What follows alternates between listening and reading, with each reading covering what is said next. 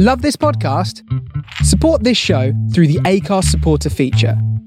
It's up to you how much you give, and there's no regular commitment. Just hit the link in the show description to support now.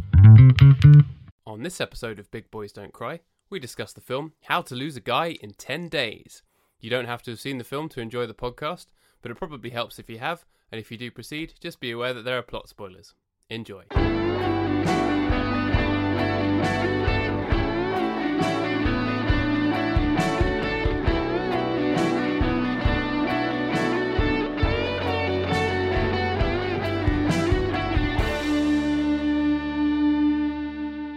Evening. Hello, hello. All right, hear me all right? I can indeed. How are you?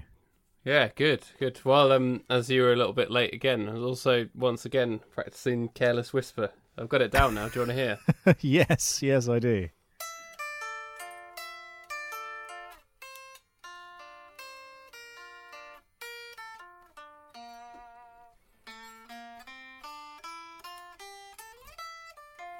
Whoa, whoa, whoa, whoa.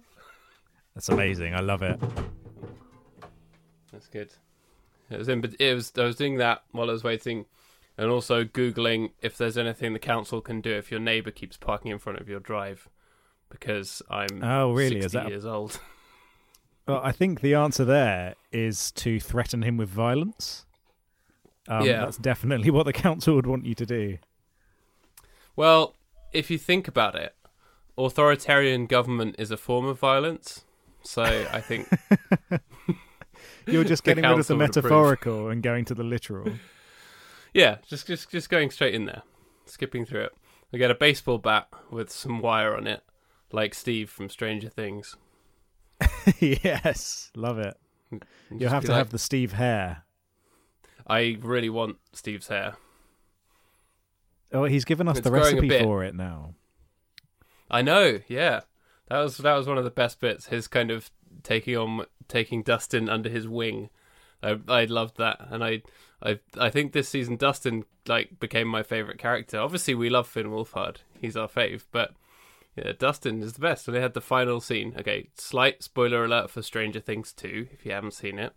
The final scene at the dance where he was having a little cry because none of the girls wanted to dance with him, and then he dances with an older popular girl to Time After Time, and then Every Breath You Take. Man, that was that was welling up.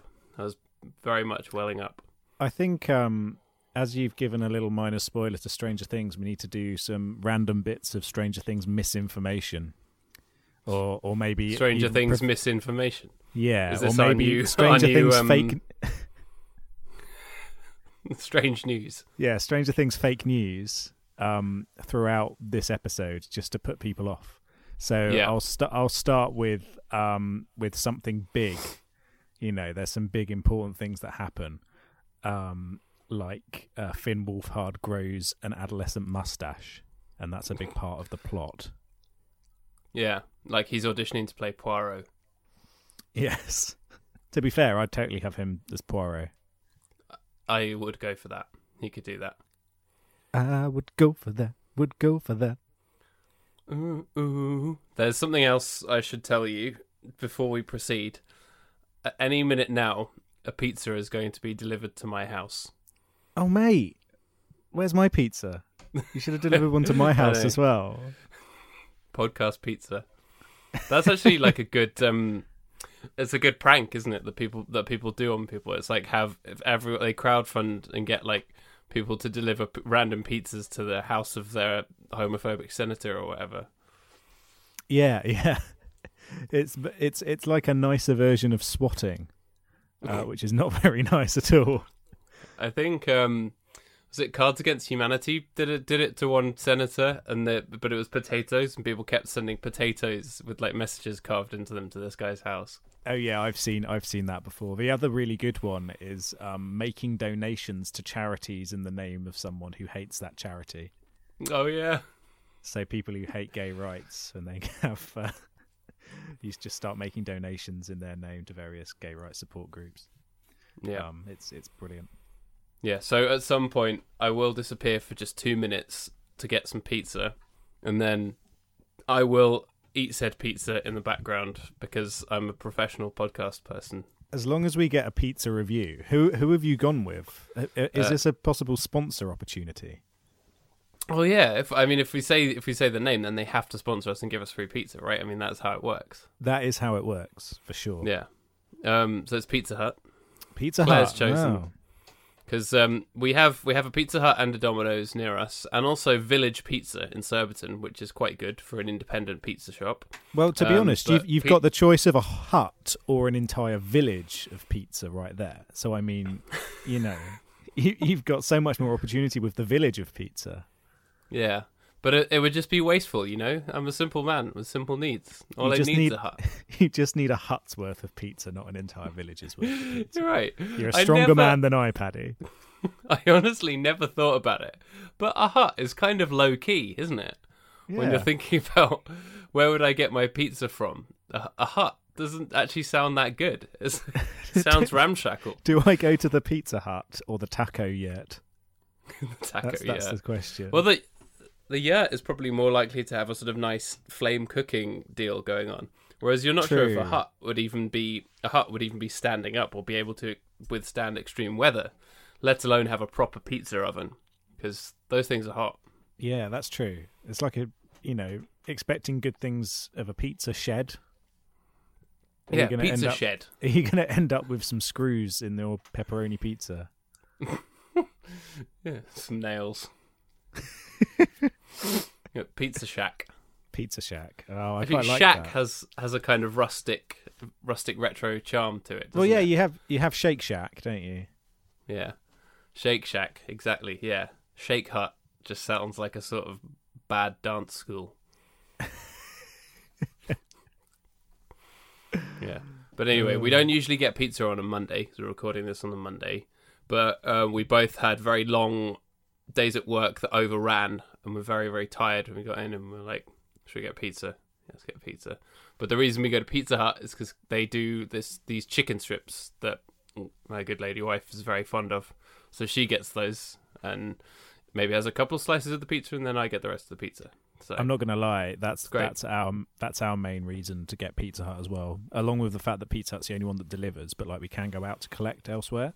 Yeah. But like Pizza Hut, that chicken, man, is is golden. Do you mean delivers in the sense of a physical person bringing it to you do- your door, or the, the metaphysical concept of, you know, it delivers? Well, both, really. It it it delivers on its promises of pizza, and also it does bring it to our door, which is a very well, rare thing so- when you live in the middle of nowhere in Sussex. Is, you know, the only other people that come round with food are like weird old women with poisoned apples and stuff like that. Yeah, don't take those. I know you're a sensible man, but I feel like you need to be reminded. Just don't don't accept the apple, no matter how hungry you are. Yeah, there's a woman down the road in a weird gingerbread house that keeps trying to invite me and Katie in, and it's like, no, don't do it. No, it smells nice, but that smell is the cooking of someone else who she invited in. The old gingerbread house. Yep. Which is probably the name of some hip, like, it's probably the name of some hip bar in Shoreditch, isn't it? The old gingerbread house. The old gingerbread house. And they and gin is in capital letters.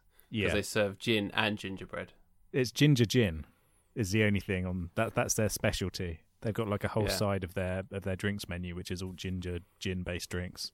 Ginger gin, ginger gin, ginger gin. That's that's quite good. You know, yeah. did you um, did you watch The Apprentice last year? Random was random question. No, I, I stopped watching The Apprentice when idiots started taking over the world, um, because I enjoy. What? So wa- back in the nineties. Oh no! When when when when the people that started winning elections were the kind of people who either were on The Apprentice or were the um, the person running The Apprentice, I kind of gave up on it because these people deserve to be mocked. And we get enough of that just on Twitter and on the news every day without seeing additional morons seeing stuff in other television programs. So I kind this of skipped is, out on it. This is very much true. And I, I do think that as well. There's been a kind of apprenticeification of political discourse, which is a real shame. But at the same time, I enjoy watching bad people fail.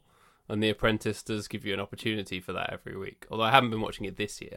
But last year, they made um, there was a challenge where they had to make gin, and the results were so piss poor that honestly, the thing that we just randomly came up with, Ginger Gin, yeah, is way better, better than both of the ideas. See, I'm gonna one of which was called Colony Gin, and Colony was like gin. A, a big racist gin, and the other one was orange. It was like a, a weird orange gin. Oh, okay. And one of the teams just like um, got really drunk and fell behind on the task because they were drinking so much gin and giggling. I mean, that sounds great, to be honest. Yeah. Um, I I just heard a slam of the door, which I think means that the pizza has arrived. So oh my God. I'm going to go and investigate. Stay on the line. I will be back in two minutes. All right. In the meantime, I'm going to do a little um, Pizza Hut advert for them. Give the Let's yeah, give, give us the advert that we need. Yeah. Well, Paddy, so Paddy's off to go get his pizza now, and so I'm just going to say a little a little something, you know. So Paddy clearly has felt the need for pizza tonight. Um, but he's not the only one. Around the country, millions of people will be thinking, oh, you know what? I really fancy a pizza tonight. But this is just a little bit of information for all of you out there that feel like you need pizza in your life right now, is there are people that are willing to give you the support with pizza that you require. Um, and this podcast's particular brand of pizza that it loves is Pizza Hut. Um, and Pizza Hut delivers a um, very therapeutic pizza. Um, it makes you feel good on a bad day, and it's delicious, and it's got lots and lots of different toppings from which you can choose, and does incredible sides as well. Um, so if you're having a terrible day, or you need something to help you get through some bad times, remember that Pizza Hut is always there for you, in the same way that we are always there for you. So just bear that in mind. The next time you think, you know what, I want some pizza, try Pizza Hut. There's other brands out there, but none of them quite fill that pizza-shaped void in your heart like Pizza Hut does. Thank you very much for listening. This has been a party political broadcast for Pizza Hut via Big Boys Don't Cry. Now, a little bit of music to tide you over. Pizza Hut. Pizza Hut, Pizza Hut, Pizza Hut, Pizza Pizza Hut, Pizza Hut, Pizza Hut, Pizza Hut,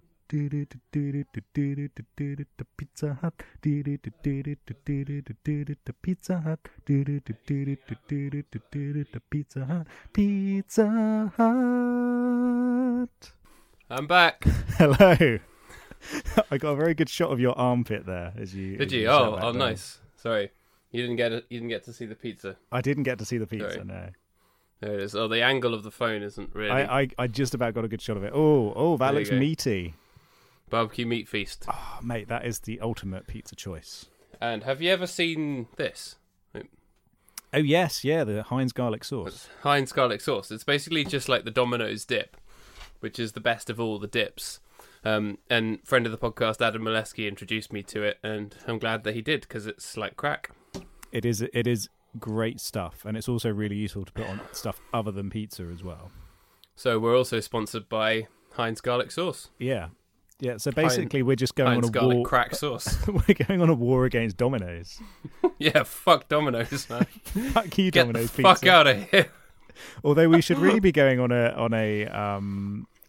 on a war against, oh no, I've forgotten his name. What's the other terrible pizza brand? The awful. Oh, Papa one. John's. Yeah, I was I was going to call it Fat Tony's.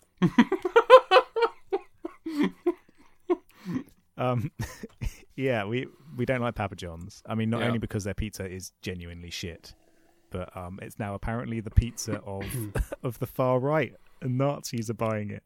Is it? Yeah. I, I hadn't heard that. Yeah. Why's that? Um, I think he said something about um, people shouldn't take a knee in um, protest or something like that. And it was g- generally quite a mild-mannered little political statement, but like genuine Nazi groups jumped on the back of it and were like, yeah, we're going to eat lots of Papa John's pizza. Um, and so it's like, it's double funny because like obviously it's now got Papa John's loads of bad P R, and it means that now Nazis are buying the worst of the pizzas. That is hilarious. Which is great. Wait, so so there's an actual Papa John. There is a literal Papa John, yeah. Um he, he, that's it, there is a real there is a real deal Papa John um who apparently isn't I don't think they're particularly happy um, about the fact that Nazis are now promoting it. Um, which is I, probably, I wonder why. Probably, probably understandable. Um, but you know, there's a picture um, of um, an Italian guy on the box, and I I always assumed it was just an actor that they got to play Papa John. I thought it can't be a real person. No, it sounds uh, it like is... such a kind of like fake-o, like a caricature of an Italian man for pizza's sake. It's it's a genuine chap. Um, All right, John Schnatter is his name, which John doesn't Schnatter. sound very Italian, does it? No, I mean, it sound, not, sounds know, like a sneeze. I don't want to discredit him. But, you know, would you trust a pizza being made by a guy called Schnatter? No. I'd be like, don't be schnattering all over my pizza, man. This is just like the pizza edition. Yeah. So you know what f- what film we should have watched this time? We should have watched Mystic Pizza. Which is actually on the list because I've never seen it. And it keeps I've... coming up on Netflix on my like recommended films. I've not seen it either. Um, can we have a burger edition where we watch Good Burger in that case? I've not seen that either. Oh, dude, dude, we need to get on the Good Burger chain train. That is, it's a great film. Well, great might be an overstatement, but um, it yeah. sounds like a um, Diners, Drive-Ins, and Dive spin-off. Not gonna lie. Well, Good Burger. Yeah. Oh wow! Is it? It, no, it's it's not. It is Keenan and Kel. What? Yeah. Keenan and Kel movie. I love Keenan and Kel. Uh, you need to you need to get on the Good Burger. Uh, Who shit. loves orange soda? Big boys love orange soda. And Keenan Big and boys Kel. love orange soda. The only I have very few memories of Keenan and Kel. I think I've told this to so many people, but there's one scene that really stuck with me, and it's like one of them worked in a supermarket. I think it was Keenan. Worked in the supermarket, and Kel comes in, all like messing around, fooling around, and and Kel's like, "Get out of here, man! I've got to work. Get out of here!" And like, um, Keenan gets up on the um the conveyor belt thing and scans his bum, and then a price comes up, and he's like, "Hey, Kel, my butt costs thirteen ninety-five." And for some reason, that to me was just the funniest thing I'd ever heard at the time, and it still brings it's me joy still, just thinking still, about it. It's still good, and it's also the kind of thing that I imagine that we'd do. Is if you were working in a shop, I'd definitely yeah. do that. It makes me regret not doing that when I did work behind the till at Marks and Spencer's, but I didn't get oh. friendly enough with any of my co-workers to do that. Oh, if only. Yeah. I did serve Cliff Richard, though. Did you? Yeah. Was he nice? He was nice enough, yeah. Wearing a very lurid pink jumper. Perfectly pleasant. He didn't eat By a live an... snake in front of you or anything like that, because I've heard he's he's wanted to do that. He's a, he's a good, he's an old snake eater. Isn't he? Old snake eater Cliff. Disclaimer, I have not heard that before, and it is not true, in case Cliff Richard comes after me. I, yeah. I don't want, you know, can't really trust someone who eats snakes, so I'd be a bit scared if he came after me after hearing. Okay, so he's he's forced to cancel his world tour because of snake allegations.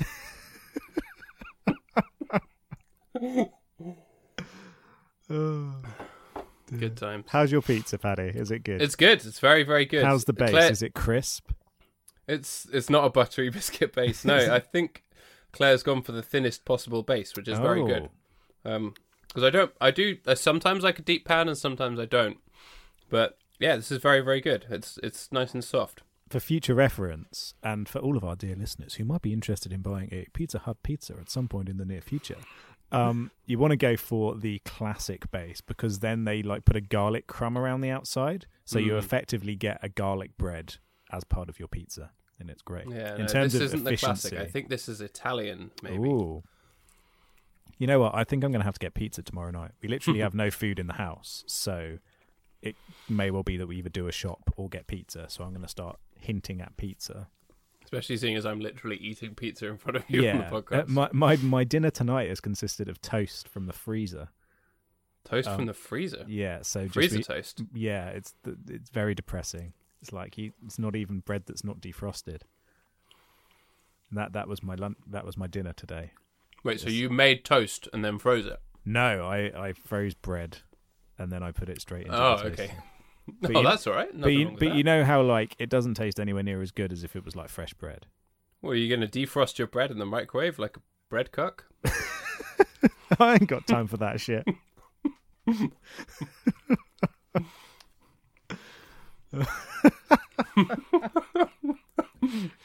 Okay. Uh, but has your week been okay so far? Other than that, well, one day. And actually, how's your weekend in France? Yes, yeah. So I flew back into the country today. I've been in France visiting my parents and going to one of their friends' sixtieth birthday parties, um, which was super nice. And it was really good to see everybody. It was nice to be out in France. I ate too much cheese, too much bread. I ate two chocolate eclairs over the space of three days, um, which I think was efficient. I had a croque monsieur. I had steak frite. Oh. Um, I effectively just try to cram in as much eating as possible over the space of the time I was there. Um, and I think I did a good job of it. And then I come back into this country and eat toast. Toast for dinner. See, even, blur. even French toast is good. Well, yes, exactly. Both, both the way that the French eat bread and actual French toast. Yeah, all it's, of those things. Yeah. I'm glad you got in the croque monsieur as well. Yeah, that's man. That's a great one. Yeah. What's even better is the croque madame. Well, yes, it was actually a croque madame. Ah. Got that egg on top because, you know, I'm not fucking around with my food. I ain't fucking with no croque monsieur. Oh, I'm glad you had a good time. Yeah. Did, was, did you manage cool. to watch um, How to Lose a Guy in ten days? I did indeed, yes. Uh, I, I have watched this movie. Um, so I guess now we're going to talk about whether it's um, all right, all right, or whether it is more than all right or less than all right. Whether it's all right, all right, all right, all right, all right, all right, all right. I think it goes on longer than that. Actually, I went to see Weezer with um, friend of the podcast, Jonathan Rose, founder of oh, Croydon Tech Rose. City. And um, Weezer covered Hey Ya by Outkast, and that oh, bit seemed really? to go on for a very long time. That's um, that's amazing. I wish I'd been there for that. That sounds incredible. It was a really good show, actually. Wembley Arena was surprisingly big for them, but not. It wasn't sold out, and it was. It felt it, it was mostly full, but we could sort of get to the front quite easily and stuff. Yeah, superb show. They played eight songs off the Blue Album, and then oh, a bunch wow. of other cool stuff as well. Nothing off of Hurley, strangely. Oh, really? That disappoints me. Yeah. Although Johnny genuinely believes that Hurley is better than Ratitude, and I think better than the White Album. I'll have to argue with him about this again and report back. But he was he was very much sticking up for Hurley. See, I, I do think that Hurley's better than the, uh, Ratitude. Yeah. I'd, I, I'd agree with him on that. Which one's the White Album? Was that the one last year? Um. Yeah. So not the most recent one, which came out like two weeks ago. Yeah, the White Album's the one last year. It's got Thank God for Girls and um, See that Do You Want to Get High. Thank King God for Girls World. is a is a terrible song. Uh, that's an awful song, Paddy. I'm not a fan of that one. I thought that at first, but now that I've seen them play it live, I get it. Uh, okay. You have that with songs where it's like it's actually it's supposed to be like a, it's almost like a metal song, like it's kind of heavy and driving. And they had a gallery of a bunch of British women behind them that ended with Princess Diana. Ah. The only thing better than that is if it ended with the Queen Mother. I think the Queen Mum was in there. Oh, really? As was Excellent. the Queen. And a few other lizard women. Yeah. So anyway, How to Lose a Guy in ten days. Had you seen it before? I had seen it before, not in a very long time. Um, cool. Yeah, it had been a very, very long time since I last saw this movie. Probably around when it came out. Um, Which was the year of our Lord, two thousand three. Yeah. The year of Transatlanticism by Death Cab for Cutie. The greatest record ever made. I think you'll find that Hurley by Weezer is the best record ever. um, yeah, so so I hadn't seen it in a while. Um, but it was quite nice to go back and revisit it because um, it is a very fun film, isn't it? Yeah, I think that that's definitely accurate. It's a very it's a fun and enjoyable film, um, and interestingly, I think I'd seen it quite a few times before as well. It's one that we we actually own on D V D, and we got it out of our D V D box and put the D V D into the television, like it was two thousand six or something. Oh wow, that's weird, man. Yeah. Because it's like, it's the kind of film that we put on when we're just a bit, we need something that's like just lighthearted and entertaining and easy to watch. Um, and it's definitely that kind of rom-com. It doesn't try and make any kind of big point. Although the title is kind of like, it's, I don't know, it's a bit misleading maybe. Like it's going to be more instructional than it is. I always, I, I kind of, well, I think the first time I saw it, I expected it to be like counting down all the ten days and all the different wacky things that she does to lose him and stuff. But it sort of follows that for a bit and then obviously becomes about, yeah, about their relationship forming and stuff, as you'd expect. I mean, it's it's an obvious film, right? Yeah, yeah. Um, it what what I find interesting about it is that it kind of, it kind of just chugs along at its own pace. Um, so it doesn't have that kind of structure you'd expect from the title. And it's kind of like, for a little bit, it's like, yeah, yeah, this is happening. And then, oh, yeah, how to lose a guy in ten days. We'll show this for a bit. And then, ah, oh, let's just let's just fucking wander off that plot for a while. And then we'll see where we end up. But it's quite a nice, relaxed film in that regard, isn't it? Yeah, it's not tightly plotted. But it's not so loose as for you to be like, okay, why is that happening? You're just like, oh, okay, this is happening now. There's a dog pissing on his desk or whatever. It's like, that's fine. But um, it's based on a book. Interestingly oh, enough. Really? And I assumed that it would be a sort of book with, written, like a, a novel written for ladies as kind of a, you know, what they what they would refer to sort of quite meanly as chick lit. I thought it would be a chick lit book. But it's actually one of those, a book that looks like a sort of early example of what is relatively popular now, the genre of what we can call bad cartoon books. So, you know, you've seen these books that people give as gifts and they're like, a bunch of stickman cartoons about parents and about parents being drunk or whatever. But back in the day, these were few and far between. And I think I'm going to look up the book, How to Lose a Guy in ten days, because like you couldn't even find it. Um, and it was just like a, a kind of jokey book about of like bad cartoons. It looks hilarious. Oh, right, okay. So it doesn't actually have a plot or anything. It's just like a joke book. Okay, nineteen ninety-eight. The Universal Don'ts of Dating by Michelle Alexander and Jeannie Long. Right, okay, I did not know that. Yeah. So here's, I'm going to read the description. Is your longest running relationship with the guy who pumps your gas? Are the women on those talk shows who date men behind bars starting to make sense? Do the men in your life seem to come with a ten-day expiration date? If so, chances are you already know how to lose a guy. You probably just don't know how you're doing it. Here are some clues. Start calling him your boyfriend by the next day. In fact, just call him. Call him again. Don't forget to make him a mixtape with all of your songs. And that's just for starters. With this book, you'll learn what not to say and not to do to keep your relationship fresh long after that ten-day expiration date. Boom. That sounds amazing. Yeah. I, I want to read it. So so this movie is effectively the rom-com version of um, Fantastic Beasts and Where to Find Them. They, yeah. they, took, they took this material and then they built a plot out of it when there wasn't one to begin with. Basically, yeah. I suppose so, yeah. If you think about it, at the how we seem to have established on this podcast that you don't necessarily always take in is that r- rom-coms always seem to have some kind of source material. They're very rarely just written as an original script.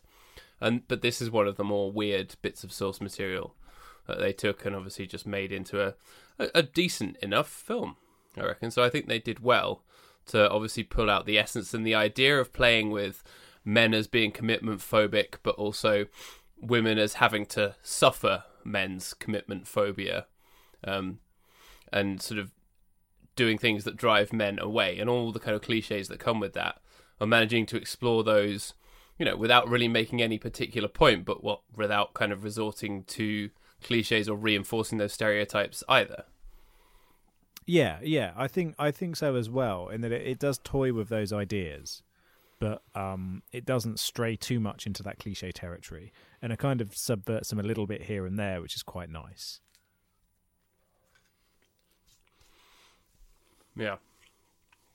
Sorry, I've got my mouth. Oh. I caught you in the middle of some pizza eating. Yeah, that's that's how good Domino's pizza is. Uh, no, no, Domino's yeah. pizza's bad. Ooh. Don't eat Domino's. Uh, that's how good Pizza Hut pizza is. Oh, is that it's so good that you will you will have to stop your podcast to eat a slice of pizza. It's that tempting. I'm going to have to edit that out. Yeah, you're going to have to, rather than Domino's, just re- just take Pizza Hut from another part of the the um of the recording and just really like horribly yeah. cut it over the top. So it's like, that's how good Pizza Hut pizza is. That's how good Pizza Hut pizza is.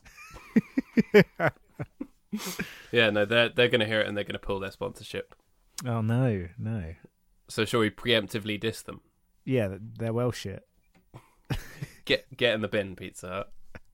You're all terrible. We're now Pizza Village. Wait, Pizza Village? Village Pizza? Village Pizza. Village yeah. Pizza. Not even Pizza Village. Pizza. It's pizza from the village. It's not a village made of pizza. If only. Like the Smurf Village.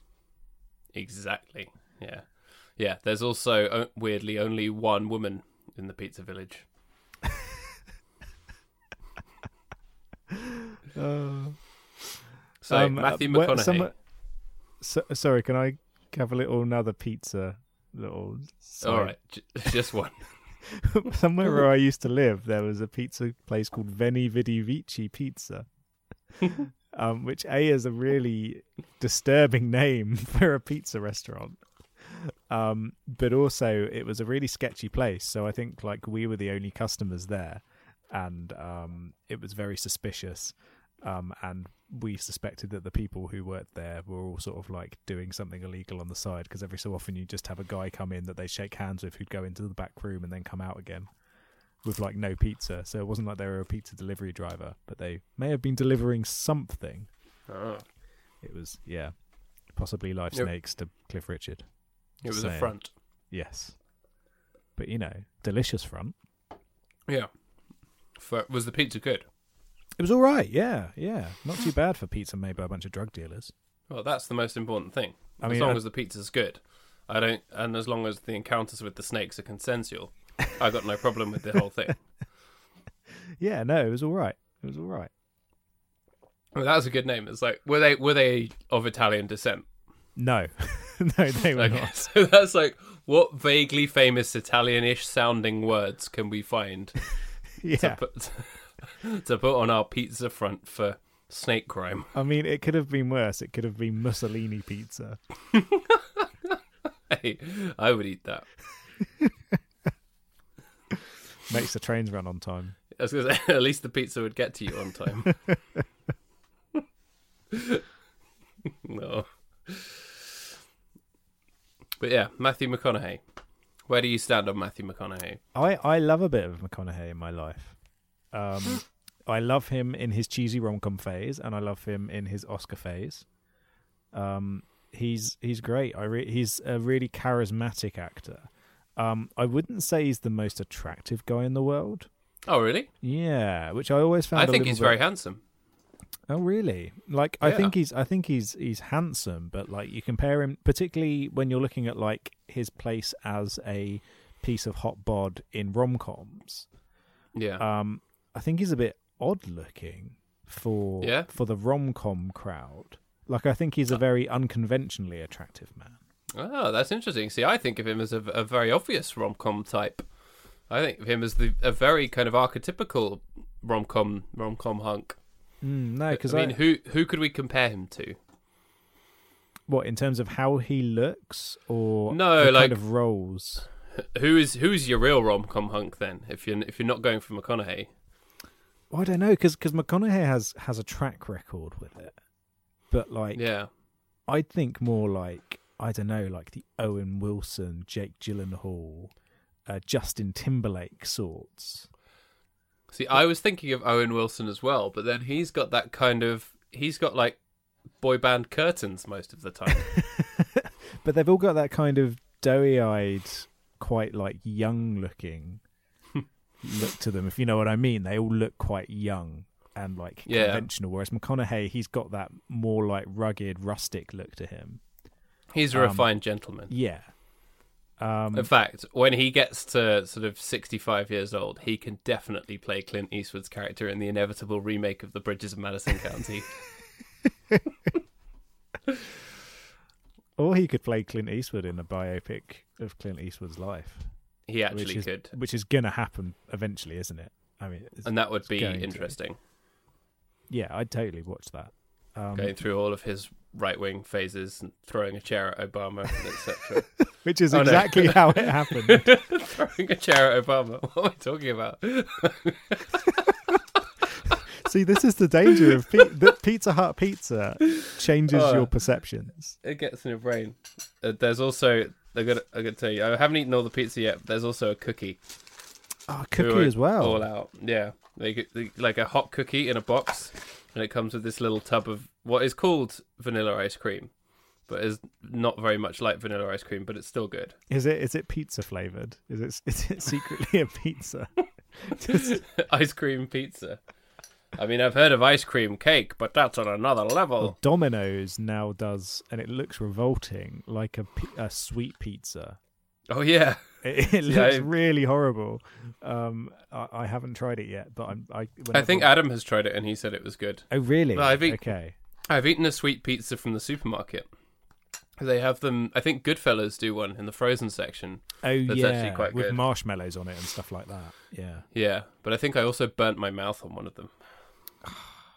So that was well, not a nice experience. Well, they can they can get to fuck then. um, so so McConaughey, he has a really strange career curve, doesn't he? So like mm. some of his earliest roles were things like one of the bad Texas Chainsaw Massacre sequels, um, Dazed and Confused, Dazed and Richard Confused Linklater's well. debut. No, um, it was after Slacker, wasn't it? Dazed and Confused. Yeah, Slacker came first, didn't it? Yeah. Um, and then, like, he's in, like, Contact, a k a the most boring movie about aliens. Never seen it. It's it's well boring. If if you want to watch that kind of movie, watch um, Arrival, which does the same kind of thing about communication yeah. with aliens that might be benevolent in a much more interesting way. Don't don't bother with Contact. Um, yeah. And then I'm looking at his filmography now. We've got U five seventy-one, U five seventy-one. Which I think... U five seventy-one. You absolute five seven one, which I, which I think is um, it sort of feels like a vaguely American attempt to make Das Boot but less boring, but it's still really boring. It was really trashy. U five seventy-one. That's what I remember about that film. Um, was it all felt really cheesy and corny? I think I um, fell asleep. It does have Bill Paxton in it though, which is always a positive. Um, mm-hmm. One, I think probably the first movie in terms of my life that I watched with McConaughey was Ed T V, which is kind of like a shit version of The Truman Show. Oh, not seen that. Um, where this guy, he he decides to take part in a reality T V show where this film crew just follows him around all the time. Um, so it's like a bad, low budget version of of The Truman Show, basically, where he knows he's being filmed. Um, it's directed by um, old beardy face Ron Howard. Ron Howard, yeah. Um, but yeah, so it's a bit of an odd, a bit of an odd film. But I think that was probably the first thing I saw him in. I don't know if I would have realised that it was him or not. Um, but then after that, he really got into into a few good rom coms, didn't he? So you know, like The Wedding. He had Planner, a rom com run. Yeah. Uh, Wedding Wedding Planner, How to Lose a Guy in ten Days. In the Middle, the best movie about dragons, Reign of Fire. Oh, Reign of Fire. Uh, dragon, yeah. Dragons come back, and the only thing that can stop them is a deranged, bearded Matthew McConaughey and an angry, angry Christian Bale. I remember enjoying that film. It's a super fun film. Like, I rewatched it a couple of years back, and it's still silly good fun. Um, and but then he kind of... changed, didn't he? And it all changed around the time of The Lincoln Lawyer mm. into sort of doing these more strange, tense, um, dramatic movies. So we had things like The Lincoln Lawyer, Bernie, Killer Joe, Mud.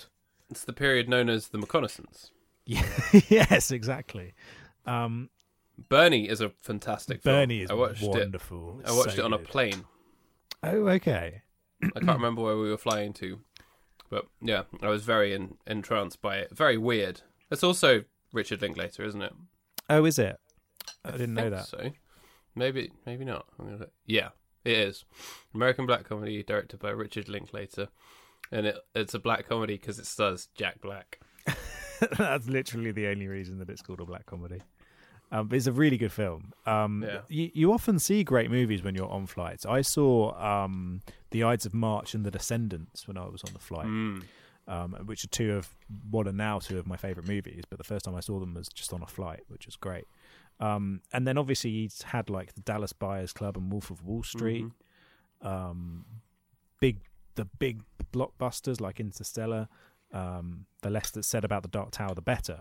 But he seems to have become this massive sensation. He's got an Oscar to his name. Yeah. Um, but yeah, he did have that period. Um, See, the, and- the first time I became aware of him properly, actually, I think was I knew him as the rom-com guy, but because I hadn't watched a lot of them or hadn't really taken it in, I didn't really take in who he was.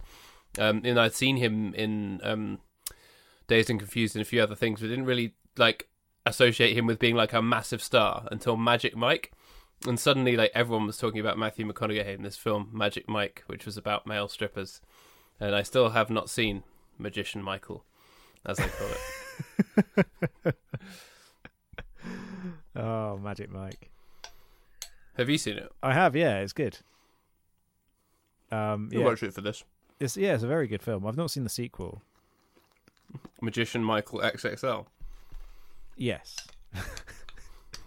Magician Michael Goes to Giacomo, I think is the... Magician Michael, the Magic Circle Deluxe Box Set. Did you get that for oh, Christmas dear. when you when you were a kid? Like the red box that had all the like the magic tricks in it? I, I had... Uh, my parents took us to go and see Paul Daniels mm. once, and so we had a Paul. Me and my brother both had a Paul Daniels magic set. No way, which was amazing. Um, I don't. Me and Adam went to see him that. at the Edinburgh Fringe. Oh, really? In twenty eleven, I think it was. And he was old, but he was he still he could still do it pretty well. Oh, good stuff. Good stuff. And now he's dead. He is indeed. Um. But yeah, so so. Old, uh, I don't, I don't know how to how to do a neat segue back in. Just bummed out at the death of. of no, I dropped Daniels. You in that one. What I should have said was, now he's dead, and it looks like Debbie McGee's going to win Strictly. And then you can go back into the dancing. Um, so, yeah. so old McConaughey, you know, he was in the shit American version of the Full Monty, aka Magic Mike. Disclaimer: I actually, yeah. I actually think that Magic Mike is a pretty damn good film. Um, yeah, but. but... It is clearly based on the Full Monty. Yeah, I mean, every movie is based on the Full Monty. To some degree. To some degree. S- Sensations is especially based on the Full Monty. In as much as sometimes the Full Monty is a term used for a full English breakfast. Yeah, and then a full English is one of the rounds. Um, but then when they call it the Full Monty, Robert Carlyle and everybody else just starts stripping in front of them for no reason, and it's just a full scene, and then it just ends and no one talks about it ever again. Yeah. Although you see Rob Rob Carlyle in the crowd at the end when Smashed Biscuits are playing, and then but he's the there camera as, pans he's down. There as Begbie.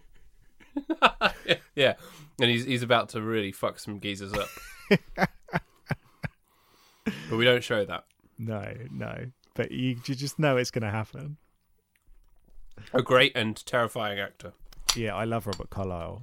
I, I don't think I've seen something with him in that I've not enjoyed his performance. Um, he's wonderful. Um, but How to Lose a Guy in ten Days is full of other wonderful performances. So Kate Hudson is at her Kate Hudson best. Mm-hmm. Um, I think she's a very underrated actress, actually, Kate Hudson. Mm. Um, I agree. Uh, she's in, and she's got quite a good range to her. So she's in like um, sort of horror mysteries, like The Skeleton Key as well. Um, but she also has kind of been put purely into the um, the world of the rom-com. Yeah, um, very much typecast. Which I think is a bit of a shame. And I, I'm not sure whether she's really been able to escape that just yet. No, I mean, I I struggle to think of other things that I've seen her in, but I feel like from her performances in films like this being quite good, it's like, you know, she could do some more serious stuff if she wanted to. Yeah, and so I brought up The Skeleton Key, which I think is a really good film. It's a really nice mystery movie with horror tinges to it. I've um, not seen that. It's it's great. It's a great film. Um, and you just think like, yeah, come on, let's let's give Kate Hudson her McConaughey moment. Mm. The Hudsoniscence. Hudsoniscence. Let's give her a Hudson River of Awards. Nice. And she had a baby with the man from Muse. Oh, I, I, he's a bit weird, isn't he? Old yeah. Muse guy. Well, I mean, he's from Teignmouth. So, so obviously he's weird. But he's he's full on into his conspiracy theories, isn't he? Oh, really? Yeah, like proper, I did not know that. Proper conspiracy theory nut. Um, is all he, of the stuff is about, he a flat Earth boy? I don't know if he's a flat Earth boy. He's really into aliens, um, and I think some of the other weirder conspiracies that people really get into. Um, but oh. but that's why um, that's why there's so much stuff about aliens in the recent Muse albums. Yeah, um, interesting. Because uh, because yeah, he's he's proper into that kind of stuff. Um, mm. So so yeah, Matt Bellamy loves those conspiracy theories. I don't know whether we'll be able to get him on to talk about flat Earth theory. I bet um, I bet he'd come on. I mean, he's not up to much right now, is he? Um, n- no, I mean, apart from being an incredibly big band, I'm not sure what else. Muse, he's up to. Are they still a thing? Uh, yeah, they're still a thing. I think they're still big. Uh-huh. They still sell out everywhere they play, and their albums wow. still do very well, even though they've sounded the same for about seven years. Yeah, um, and that same is not good. Yeah, yeah, that same is. Oh, how I wish it was two thousand four. Um, yeah. So, uh, yeah, here's a little thing. Apparently, Matt Bellamy, he talked about conspiracy theories of Colin Powell when he was sat next to him Colin at Powell. The White House Correspondents' Dinner in twenty twelve. It's like, Colin, sorry, Colin, I need to get your opinion on something. It's very important to me. He he asked him about hollow point bullets and asked why the government was buying millions of hollow point bullets. I thought you were going to say the Hollow Earth. I asked him about Hollow Earth. Um, yeah, I don't know what else he talked about, but I mean, I'd love to have been at, I'd love to talk conspiracy theory with Matt Bellamy. I think yeah. if if I could have one conversation with one musician, maybe it wouldn't be that, but that would be pretty high on my list. Yeah, that that'd be pretty cool. I bet he's into his chemtrails. Like oh Prince. yeah, I think he's. I think he must be a mega chemtrailer. Prince was into his chemtrails. Oh, was he? Yeah, yeah. Who else is Purple, big into Purple Rain? I mean, it's just all chemtrail. Yeah. Um, Dan Aykroyd's really into his aliens, isn't he? Yeah. He, he's yeah. a real truth is out there type. I mean, you, you do get these these big conspiracy nuts. The, the yeah. al- alien stuff feels a lot more benign than flat earthing, I think, because like, well, we genuinely don't know what's out there in space, really, and that our capacity for space exploration is limited. Whereas it's pretty fucking obvious that the Earth is round. Like, there's no, yeah, it's not hard to prove. And I think like the general idea of there is alien life in the universe, that's kind of like statistically probable. Um, less so there is intelligent alien life in the universe, but again, still there's the statistical chance of that. Whereas the Earth is flat and there's a big global conspiracy, and if you don't believe me, you're a cuck. Yeah, you're the, a globe cuck. You're a globe cuck. Um, that's not really, um, you know, there's not really as much potential behind that. No. Also, did you see that I? Oh yeah, you did. You replied to it. I tweeted the Flat Earth Society saying, "I bet they hate these biscuits, which are called roundies." Yes. And they replied. They replied three days later saying they're okay. Oh really? Did they not reply to my snarky comments? No, they didn't reply about, about us referring to each other as choco cucks.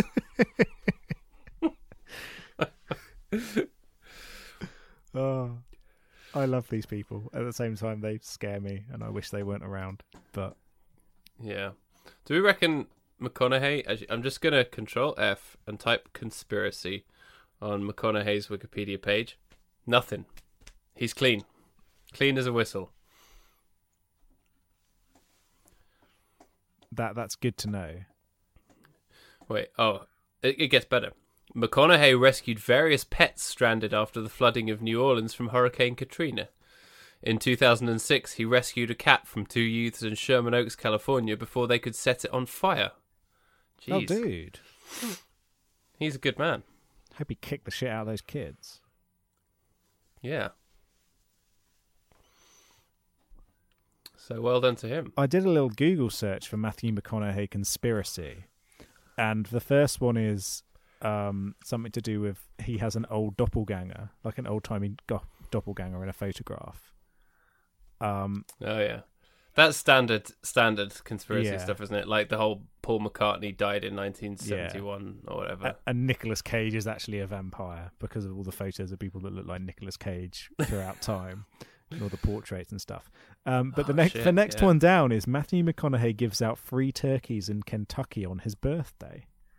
Is, oh, is this man. something that actually happen- happened? This is the... Everything you hear about Matthew McConaughey just makes him better, which is quite rare in a person. Because even his like, because um, he had a he had a bit of a celebrity arrest, didn't he? Oh, um, did he? Back when he was a young'un, but I think it was just for having some cannabis on him. It's like that. Ah, okay. We can forgive that. Oh, here we here we no, go. Don't... Here we go. I've had a little look. Um, in nineteen ninety-nine, he was arrested in Texas for resisting arrest and possession of marijuana following a disturbance in the early hours of the morning.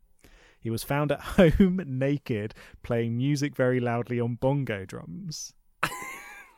Oh no, not bongos, not the bongos. Oh no, that's ruined him for you, Paddy, hasn't it? Oh no. Never get too close to your icons. Oh, I feel so let down. Um, he he denied the drug charges, which were subsequently dropped, but was charged with disturbing the peace. He pleaded guilty and paid a fifty dollars fine. Which I think every time someone's playing the bongos, they should have to pay a fine. That, in my opinion, is quite lenient. Yeah. Cut off the hand, well, at least hit the bongo. At least it wasn't a cajon. That's true. Or congas, or a cocktail drum kit. All of which have a circle of hell reserved for them. It's the various layers of hell are um, just different sized drums. Yep. Until you reach the, the, the singular bongo at the bottom. The drum circle of hell. To be fair, drum circles often are hell. Yeah. Okay, so we agree that Matthew McConaughey is good, that yes. Kate Hudson is good, and I think they have a very good chemistry in this film as they well do. that really, yeah. really carries it, because I think if there wasn't chemistry between them, the scenes, especially where you know that they're both essentially at cross purposes because of the dramatic irony plot, where she's trying to deliberately lose him within ten days for a news article that she's writing, and he's trying to get her to fall in love with him in ten days. So there's a there's a quite um, there's a neat conceit, but their their chemistry manages to carry it off. Because if there wasn't chemistry, you'd just be like, yeah, well, obviously she's doing that because of the thing. So it covers up the um. the arbitrary nature of the dramatic irony, I'd say. Yeah, and um, and I, I really like that they've got that kind of thing going on, but they don't go overboard with it. Um, I would say, though, that the most fun I have in this movie is in those moments where they're trying to um, sort of push each other's buttons in that way. Um without either of them knowing what's going on. And I think like the movie kind of loses a little bit in its finale. Um, yeah. Um, but I really enjoy those moments, particularly where like they're at the uh, they're at the basketball game, and he keep and she keeps making him get up to go and get her stuff and yeah. stuff like that. And, and those kind of scenes I think work really well because you can see that tension of like that's not how she normally acts, and she's kind of enjoying messing with him. And then yeah. he's obviously trying not to say no and trying to appear very happy and compliant and complacent in this regard. Um, and yeah, it's, it's really fun to see those kind of scenes. And, and, and that's where their chemistry really shines through between the two of them. Yeah, for sure. And what I really like about the basketball thing is that she's clearly the biggest sports fan, but she hides it from him because she's trying to be all kind of like... losing a guy ditzy, whereas there's the really good scene when they go out to the restaurant and she pretends to throw a hissy fit and go to the bathroom, um, and instead she's in the kitchen watching the basketball game trying to catch up on it with the kitchen dudes. And I think that was a really smart scene because it proves that there's like layers to her. She's not just a dumb journalist trying to write this dumb article. Although they actually laid that on very, very thick in the opening scene where she literally says, I want to write about politics and refugees and stuff. And they're like, no, you can't do that because you need to have a rom-com plot now. Yeah, you can't write about this stuff. Um, and then, and then there's that really funny bit at the end of the film where she's like, well, I've got to move to Washington now. Whereas yeah. she's she's in New York. There is there is no shortage of important writing jobs in New York. Um, yeah. And like, I don't think it's established that she's got another job in Washington. No, it's a com- it? she, it's a convenient like, thing that drags her away so that they can have a, a last scene on a bridge. It had to be on a bridge, right? It has to, you know, it has to be on a bridge. Um, that that's how it works. Um, but yeah, it's um, yeah, it's it's kind of like maybe it, it's like if she was like, well, I'm I'm I you know I really want to make traditional deep dish pizza. Well, I've got to move to Chicago. Yeah, I'm going to open a chain called Veni Vidi Vici Pizza. You get a side of live snakes and some drugs with your pizza. How to lose a snake in ten days. Oh, dear. Um, but yeah. yeah so, so, yeah, the ending is kind of dumb. Yeah, I, d- I don't think the film... Yeah, I, and I don't think it's a movie that necessarily needed that traditional rom-com dramatic ending either. So it didn't really need them to, like, hate each other momentarily. And, like, I really enjoyed the scene where they're both singing at each other at the end. Yeah. Um, cause... that, that is a very funny scene that feels like it was almost semi-improvised, even though it's probably not. With Marvin Hamlish playing the piano. Yeah, yeah, exactly. Um... And it's it's yeah it's it and that's a very funny scene, but then it does end with she's sad and she walks out and he's all like, "You've betrayed me. You're tearing me apart, Kate Hudson." Um, yeah, basically it basically is that. Yeah. Wait, wasn't didn't The Room also come out in two thousand three? Oh my god.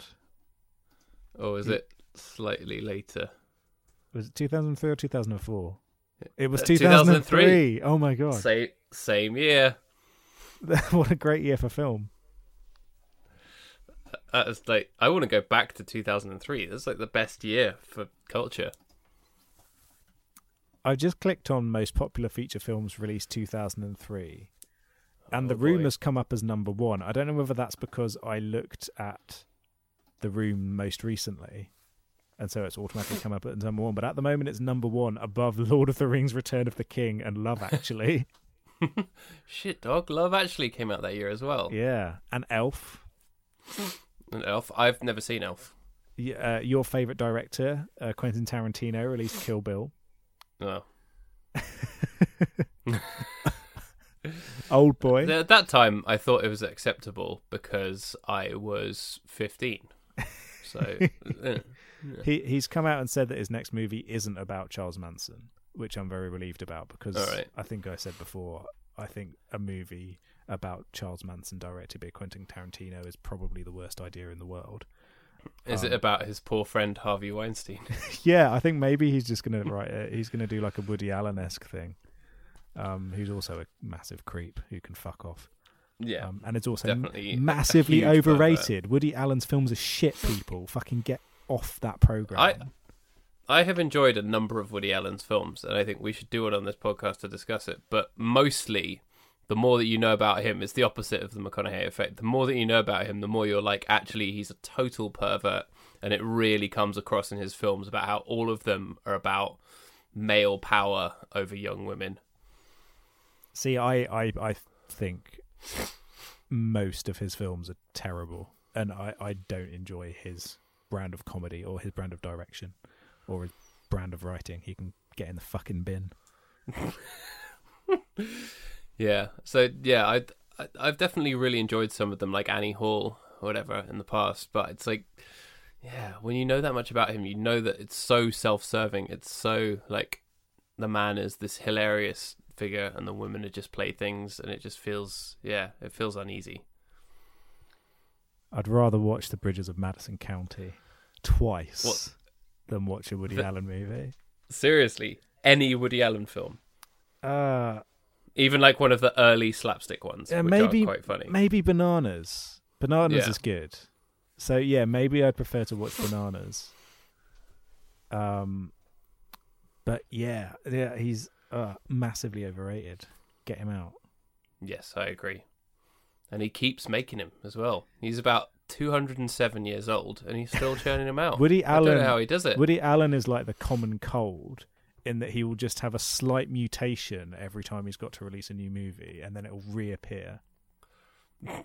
I think I'm getting a common cold right now, to be honest. You're getting a Woody Allen. I'm getting, I'm getting, getting a proper Woody on.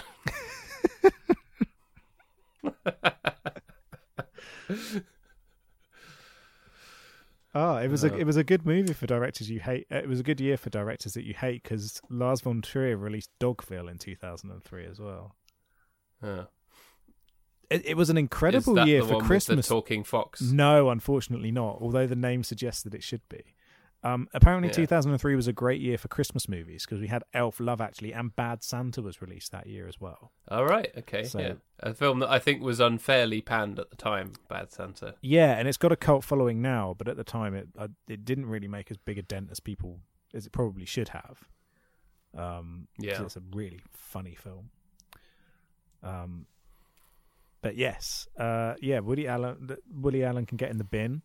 Um, yeah. Woolly Allen. Woolly Allen. I don't care what material you're made of, you're going in the bin. More like fucking Velour Allen, isn't he? Piss off.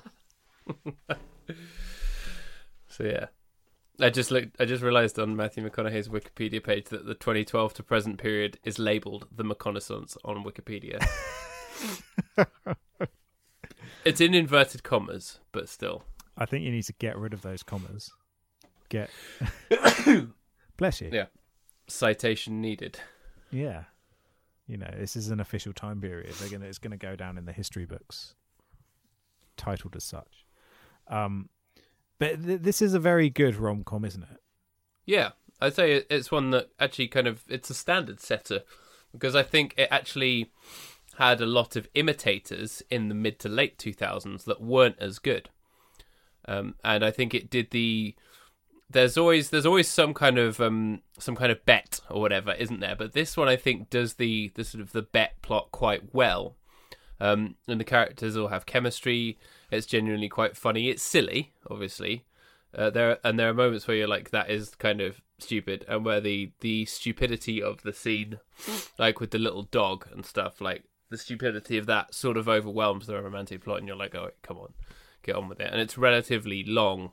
At one hundred sixteen minutes, but um, the moment when you realise it, it's actually it's done its work is the scene when they go to meet his family, um, and it's quite tender. And they're down on Staten Island and they're playing card games, and she's very genuine. And they get ice cream and they're walking up on the boardwalk, and it's like they've kind of both let their guard down a bit, and that's when the real romance creeps in. And you're like, yeah, yeah, we'll let them have this. This is nice. It is, and it um, it's a really nice scene, that one, um, and it really kind of brings home that they are that there's more to this relationship than just the um, just the bets that they have going on, just her, just her um, article she's writing, and just his bet so that he gets that good deal, um, and and yeah, it's really nice, um, and I just wish that the whole movie was nice like that, really. Um, because it's quite a, it's quite a nasty premise. This whole two people are not going out with each other to go out with each other. They're doing it to, you know, prolong their careers, as it were. Um, but everything that's based around it is done in such a nice way that that kind of isn't very impactful, apart from that scene where they both find out and they're both furious about it and they're both very upset. And like, I think it would have been really funny if, and perhaps it would have made it a little bit more interesting if they hadn't gone down that route at the end where she gets angry, he gets angry, they storm off, they never speak to each other again until he reads the article, and then he's like, right, I've got to go find her, I've got to jump on my motorbike and stop a cab in the middle of a bridge. Yeah. Because it has to have, it has to, it has to be on a bridge. It has to be on the on the uh, the bike. What I the bit that for some reason it always really makes me laugh out loud is that like she's, he stopped the cab. The cab driver's waiting there. They've done the speech. They've made up, and the cab driver sort of comes in and he's like, "Hey, you coming or what?" And he's like, "You can carry on, my good man. This woman has alternative transportation." Or he says something like, yeah. he, de- he definitely yeah. uses the phrase alternate transportation. And it's like, that isn't something your character would say. That's a really weird yeah. scripting, and it feels really incongruous and strange. Do you think it that originally do you think that originally they had Colin Firth in mind to play the lead? Because it's a very Colin Firth kind of line. That would be terrible, actually. That would be really awful. I'm just imagining Colin Firth playing poker. I can't. Yeah. Oh. I'm a I'm a Colin Firth denier. I think. You're a Colin Firth I denier. I don't get it. Yeah. Apart from A Single Man, I think he was quite good in that. Um, but other than that, yeah, I don't I don't think he's handsome. I don't think he's a good actor. I can't think of anything he's done that's been good, really. You, apart from that, you mean you Kingsman weren't... looks like the biggest pile of bollocks. Kingsman is great, Paddy. Yeah, it's it's genuinely really funny. Imagine um, Men in Black, but about James Bond. Yeah. So it's got that stupid, um, that stupid, like vaguely tongue-in-cheek comedy that kind of pokes fun at stuff like James Bond, basically. Um, I've right. not seen the second one, but the first one is very, very funny. I've heard nothing but bad things about the second one. I've heard good things about that as well. Um, most of the stuff I've heard bad things about is like, oh, it was about British people, but now they've got Americans in it and it's ruined it. I'm like, no, fuck off. Does does the film need to do a Brexit? It does. It needs a it needs a Brexit on the go. Yeah, Kingsman three, the Brexit. That that would be great if if like can can they do a a, a spy movie? Apart from it's all post-Brexit and it's all to do with the limitations on how difficult it is to be a spy with no collaboration between various different international groups. Yeah. Oh, yeah. We'd lose um, we'd lose out on Interpol, yeah. wouldn't we? So Not just imagine band. James Bond walks into H Q and he, he's speaking with Q and he's like, oh, what have you got for me this time? It's like, well, unfortunately, we can't get all of the technological improvements anymore to help make your spy pen because, you yeah. know, we've lost our E U funding. So here's a regular pen and a gun. Uh, yeah, we were like, going to tell you about this person that we need you to assassinate, but unfortunately we've lost all of our hopes of Interpol, and um, he's based in France, and we no longer have the support of the French government in terms of doing yeah. surveillance. So, you know, here's a map with a big X drawn on it in crayon. He's somewhere around here. Go and kill this man. As soon as he gets to Calais, he's done. You know, as long as he's within the, as long as the villain is within the U K, it's fine. So they just, Bond basically just ends up dealing with like local criminals, like the kind of people who park their van in front of your car and fly that kind tipping. Of thing. Yeah, yeah, yeah. That would be, that would be very impressive. I'd, I'd love someone to make that movie. I would watch that film. James Bond stuck in security at Gatwick Airport for seven hours because they've lost all of the like they have to go through full restrictions now instead of the speed uh, streamlined approach for the E U. Yeah, he's like, but I, I got one of them e-passports. Doesn't matter. He gets shot and he loses his European health card, and he's got to yeah. pay full price for healthcare in France. Or someone tries to shoot him, but he's he's got his European health insurance card in his like top breast pocket, and the bullet bounces off of it. Oh, dude. Strong anti-Brexit message. Yeah, I think we need to write this film. Definitely. But apparently Paddington two, which is number one at the moment, apparently that's got a strong anti-Brexit message. Oh, really? Does Paddington yeah. turn to the camera and say, Boris Johnson, you're a fucking prick? It says, Boris Johnson, you should lose your job and go to jail for for lying about a British person in Iran who is in jail falsely because of your lies. Yes. Yeah. That's exactly what Paddington says. You can shove your marmalade sandwich up your ass, Bojo. No one likes marmalade anyway. It's disgusting. Uh, I I don't mind a bit of marmalade on white, like really heavily processed white toast. Same with lemon curd. But, but they're the kind of things that you can't put on good bread. It's got to be on really terrible bread. Yeah. Have you ever had milk roll?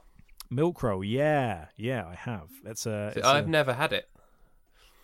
Um, but I heard it mentioned on um, friend of the podcast, Martin Johnston, a k a my dad. He does a podcast called Flying by the Seat of Our Pants. It's very good. You should listen to it.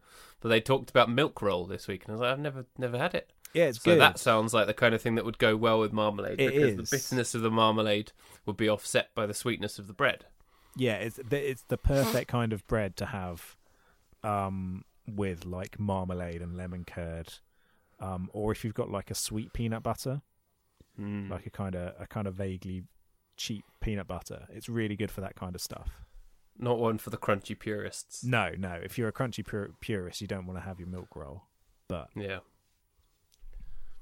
Oh, I love lemon curd though. Yeah, lemon curd. That that's that's one of my faves. I heard that um, Brexit means we won't be able to get lemon curd. So you know. Oh, what? We... But British people are mostly lemons. They're mostly turnips. Yeah, turnip curd. That would be so disgusting. That's our future, Brexit voters. Thank you. Yeah, that's this is the will of the people. The will of the people is turnip curd. Turnip curd with bits of crunchy acorn. That's what yeah. we've got now going forward because of you. How yeah. dare you? You crunchy purists. Make Britain crunchy again. Ugh. We're spending three hundred fifty million a week on on uh, the E U. Why don't we put that all into crunchy peanut butter instead? Yeah, we're spending it all on lemons. Yeah. We should be spending it on turnips instead. Yeah, exactly. You know, good British turnips. None of this foreign lemon bullshit. None of this delicious food from foreign nations. Do you want to hear a, a note that I wrote down about how to lose a guy in ten days? Yes. It says here, naming penises is funny.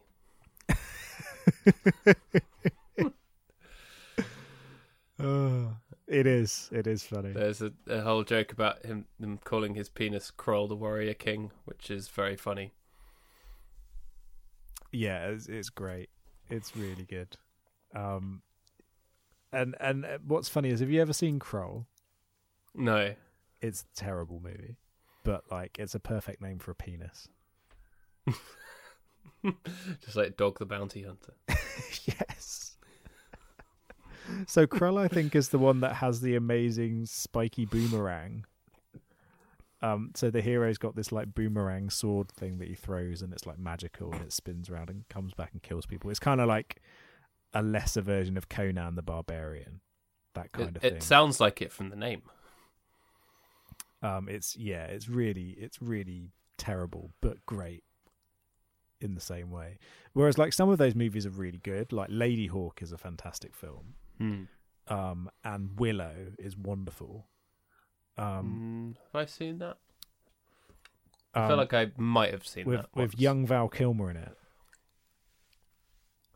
Yes. Yeah. I have not and, seen that and for Warwick, a long time. And Warwick Davis is a yeah. really, really good film.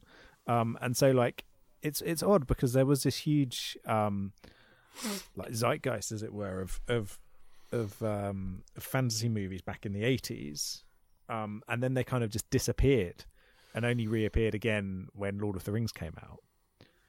Um, but there's something special about all of those eighties movies, and not just because it gives you various characters that have excellent names that you could use for the male appendage. Like Peter Jackson.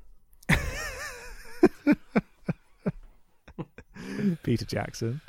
Um, yeah, Boromir is a good name for a penis, isn't it? But any, any Lord of the Rings on, like Lass. Or even place names, Lothlorien. Yeah. Although you got to be careful with the dwarf ones, because as we know, nobody tosses a dwarf. Oh, we've got some blue comedy on the go here tonight. They knew what they were doing with that line. Toss me. They out. Knew a hundred.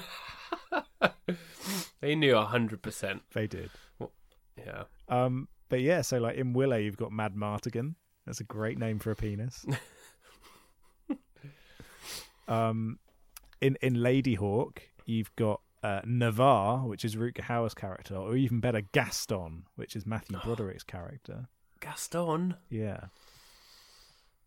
Roughly as big as a barge. I'm eating a lot of eggs at the moment, so I'm making a lot of Gaston jokes in the kitchen.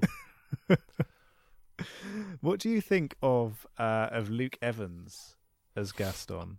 I think he absolutely steals the show. Yeah, he, he is fantastic I, as Gaston. I am not a fan of the live action remake of Beauty and the Beast at all. I'm not a very I'm not a fan of it in the slightest, but there's two things in it which I really enjoy. One of them is Dan Stevens as the Beast. I think he's really good. Mm-hmm. Um, but above all else, Luke Evans as Gaston is incredible.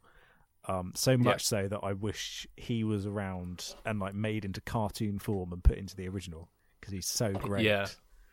I thought you were going to say, I wish he'd get his own Gaston spin-off Netflix series. Which I'd watch I would that. totally watch. I'd watch that. That would be amazing. Yeah. And the guy who plays LeFou, whose name I can't remember. Oh, Josh Gad. Josh Gad, yeah. yeah, is also in the new Murder on the Orient Express, which we went to see on the weekend, and is oh, quite good. How's that? Is it all right? It's all right, yeah. I mean, it's it's an entertaining romp, isn't it? Not trying to do anything special. It's not highfalutin. Kenneth Branagh as Poirot is quite silly, but it's good. Yeah, it's it's highly entertaining. Who did it? Was was it was it everybody? Well, spoiler spoiler alert for Murder on the Orient Express. Everyone done it. Yeah. So so they didn't change it then. It wasn't no. like okay. No. Turns out Poirot did it. Turns out nobody did it, and it was just an accident. It was just yeah, this paranoid yeah. detective. Yeah. He fell on a knife twelve times. But yeah, also it's Johnny Depp, and I don't feel very comfortable about him still getting work in films. But because his character gets stabbed twelve times, it's kind of okay. Yeah, I'd watch that. I'd I'd watch him being violently murdered. Um, that that that is, that sounds like good. I think maybe should we get all of these people together, um, all of these horrible assholes in Hollywood together, and be like, hey, we've got a really good project for you. It's going to reignite your career. And then we send them to like Trash Island in the middle of the Atlantic with Nigel Farage. Is that like Love Island? It's like Love Island, apart from only literal pieces of trash are allowed there. So, Trash so, Island. so I'll call up Johnny Depp and be like, hey, hey, hey, J Depp. I don't know if people call you that, but now they do. Um, we've got an amazing project for you, directed by Woody Allen. We've got Harvey Weinstein on to uh, to produce. You know, yeah. It's going to really reignite your career. It's going to be great. Um, here's the coordinates for where you've got to come for the first day of shooting. Here's a script from Brett Ratner. You know, it's going to be awesome. Um, and then we just get them all there, and then you know we either leave them there or we just set them on fire. You know? Yeah, no, we make we make them do challenges on camera for cheap laughs, and then and then whoever loses each week gets set on fire. yeah. It's like Battle Royale, but entirely made up of dickheads. Until there's an eventual winner, and then they get set on fire as well. yeah. They they they get set on fire, but not in the worst possible way. Whereas all of the other ones. Yeah.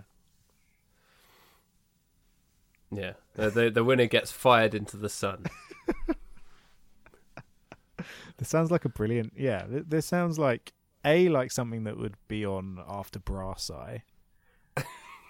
B, yeah. like the best idea for television ever. It's it's like the something, running... Something man. that would be on after Brass Eye on Channel four at one a.m. or something that would be on I T V three pre-Watershed.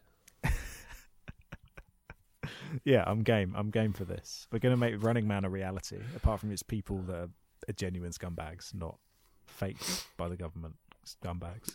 Yeah. Trash Island. You heard it here first. Trash Island. You can have a little thing at the bottom promoting sensations as well. Yeah, yeah. We'll show the first, we'll drop the first ever trailer in the ad break in the middle of one of the, one, a particularly climactic episode.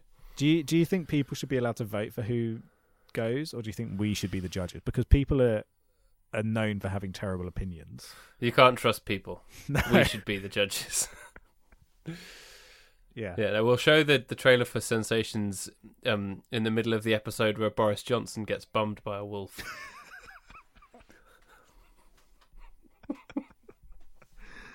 But consensual bumming, I might add. Yeah, yeah. Of it's, course, it's, it's not non-consensual bumming.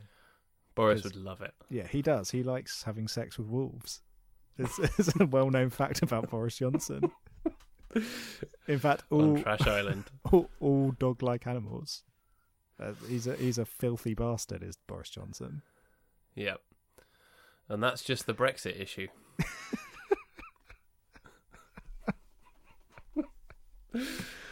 Oh, good times. So, How to Lose a Guy in ten days. Yes. The bit where um he comes up with the the slogan, ladies, frost yourselves. That that is hilarious. I liked it. Yeah, it was it was great. Um, yeah, yeah. There's it's full of nice little moments like that. Um, with his two like bromates as well, the two idiot bromates. Yeah, Adam Goldberg and that other guy who's always a nerdy bromate. Yeah, whose name I can't remember. Lesser Goon, I think. Lesser of Two Goons. Yes, it's, it's it's his perpetual name.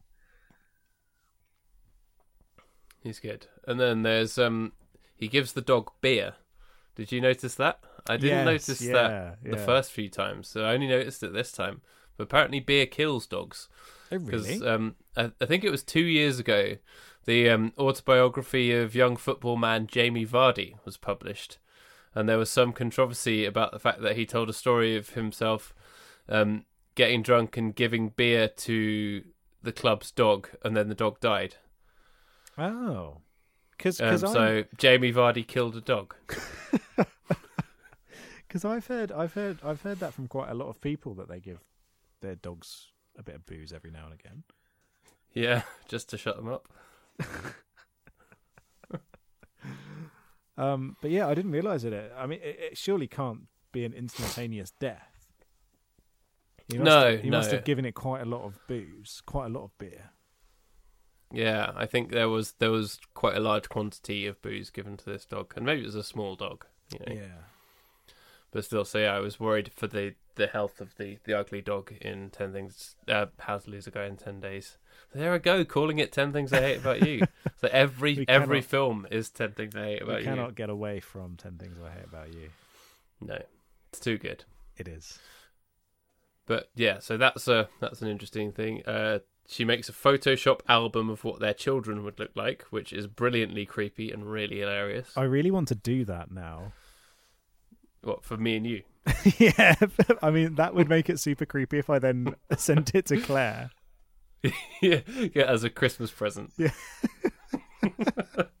or, or like, I just had a load of photos of you and Claire and I just Photoshopped my face over hers in all of them.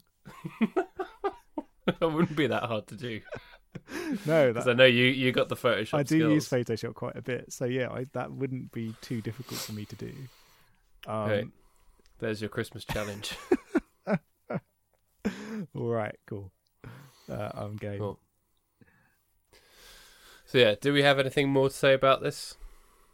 Um, I don't have anything else to say. I feel as though we haven't said very much about it, but. I know, this has been a very tangential episode. Yes. Um, the I, I think uh, in terms of in terms of a trivia section, yeah, I think Gwyneth Paltrow was once on on board to be in this instead of what? Yeah, so she was originally going to be Kate Hudson, which I don't think wow. it would have worked as well because Kate Hudson's got that real sort of like energy to her, which Gwyneth Paltrow doesn't necessarily have. Yeah, um, I can't. I can't. I don't think she'd have chemistry with Matthew McConaughey. No, no. So I think they,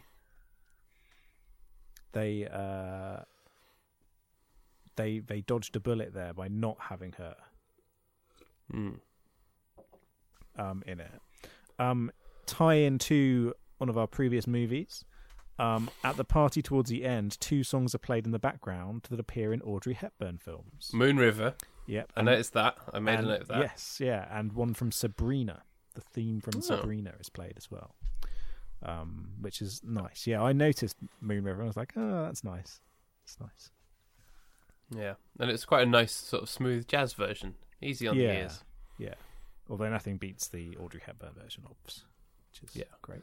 I think the music in um, How to Lose a Guy in ten Days was pretty good as well. Like the intro and outro had some decent sort of pop punkish music sounding that I didn't quite recognise, but that was good. And whenever there was any kind of mischievous moment, you got the jaunty mischief clarinet playing in the background. Yes. Um, I think the the one thing that it needed was a bit of uh, it's been. Yeah, it's been on the intro. Although the, the title sequence is good. Um, it's got all like her magazine articles and stuff. Yeah. And all the, the names come up as like headlines. I think that was that was quite fun. It is it was a little bit word art, but still a nice way to set the scene, I thought. Yeah, I was waiting for you to mention uh, mention that actually. Because um, I know you're a fan of your title sequences, and this seemed to have a very, you know, blammy title sequence, which I thought you yeah. might approve of. I, I very much approve of it. And her name is Andy Anderson, which is funny yes. in and of itself. uh, I long for the days when my name was Rob Robertson. you, you changed it, did you? Yeah. Yeah. Oh dear. Um, yeah, so I don't have anything else to add. Um, no, I think I think we've said all we need to say really. In between other things, it's a it's an an enjoyable and light-hearted romp that had, I think, spawned some pale imitators in the rest of the mid two thousands, but is actually an early example of the sort of good, fun and enjoyable rom com. Yeah, and McConaughey's handsome. He is handsome. He's a handsome chap. Yeah, and a talented chap. A handsome and talented chap. That's all I've ever wanted to be. You're both of those things. Oh, thanks. So, how is a, I thought of a scale, obvious one. How many days would it take to lose you in this film? Yeah, I like that. Got got half the way there. Yeah, no, that's good. Mm, mm, I think fourteen days. You know what? I completely agree. Ah, so that's what I that's what I was going to say. So I'd I'd make it through the Kate Hudson, like, ruining my my basketball. I'd make it through the creepy photos. In fact, I'd probably play along with that because that was shit was fucking hilarious. Yeah. Um, but yes, at some point after the dramatic conclusion, a few days later, I'd be like, actually, no, mate. See yeah, I've had enough. You should go to Washington after You should all. go to Washington just a few days later. Your, your alternate transportation is cancelled. um, yeah, yeah. I, it's a, it's an enjoyable film. It's it's not like groundbreaking. You're not going to watch this movie and go, "Wow, this was awesome." No, um, it's in no way subversive or anything. No, but it's but it's just fun and it's funny and it's nice and you'll get roped in with the characters and you'll enjoy it. Yeah, um, and you'll want to name your very own penis at the end. Yes.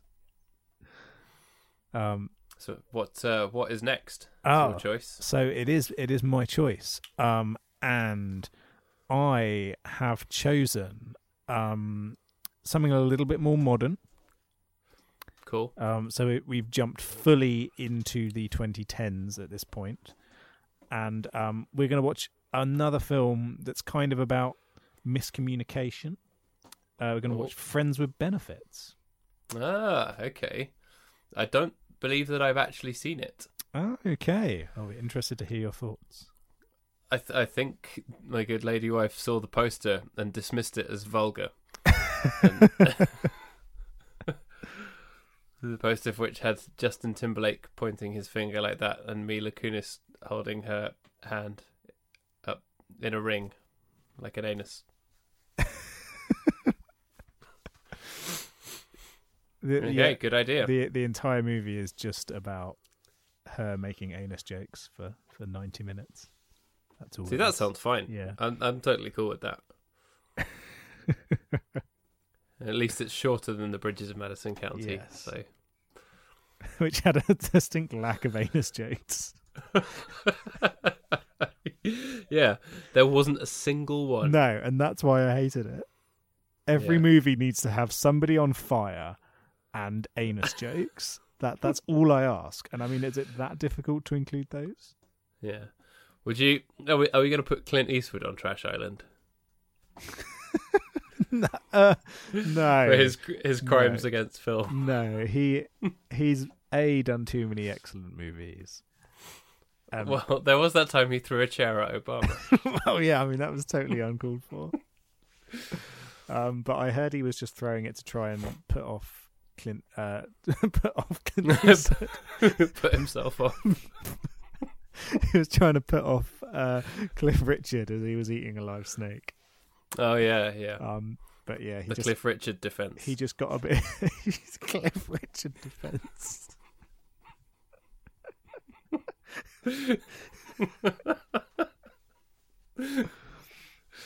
Oh, the Bridges of Madison County is two hours and fifteen minutes long. It's a long ass film, and there's not a single butt joke. No, not one. How bloody dare they? It's unbelievable. Yeah.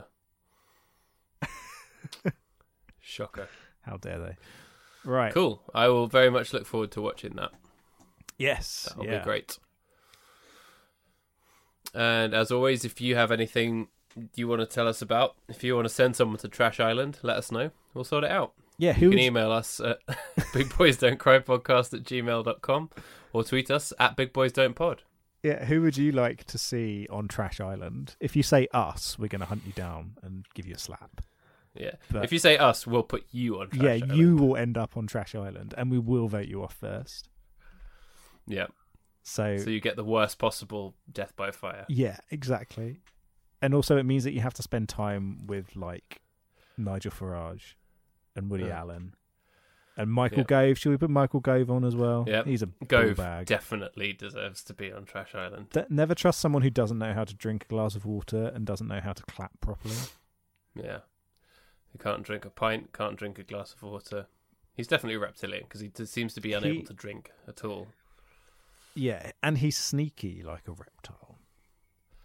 Yeah, but he's like an incompetent reptile. He's like a tortoise.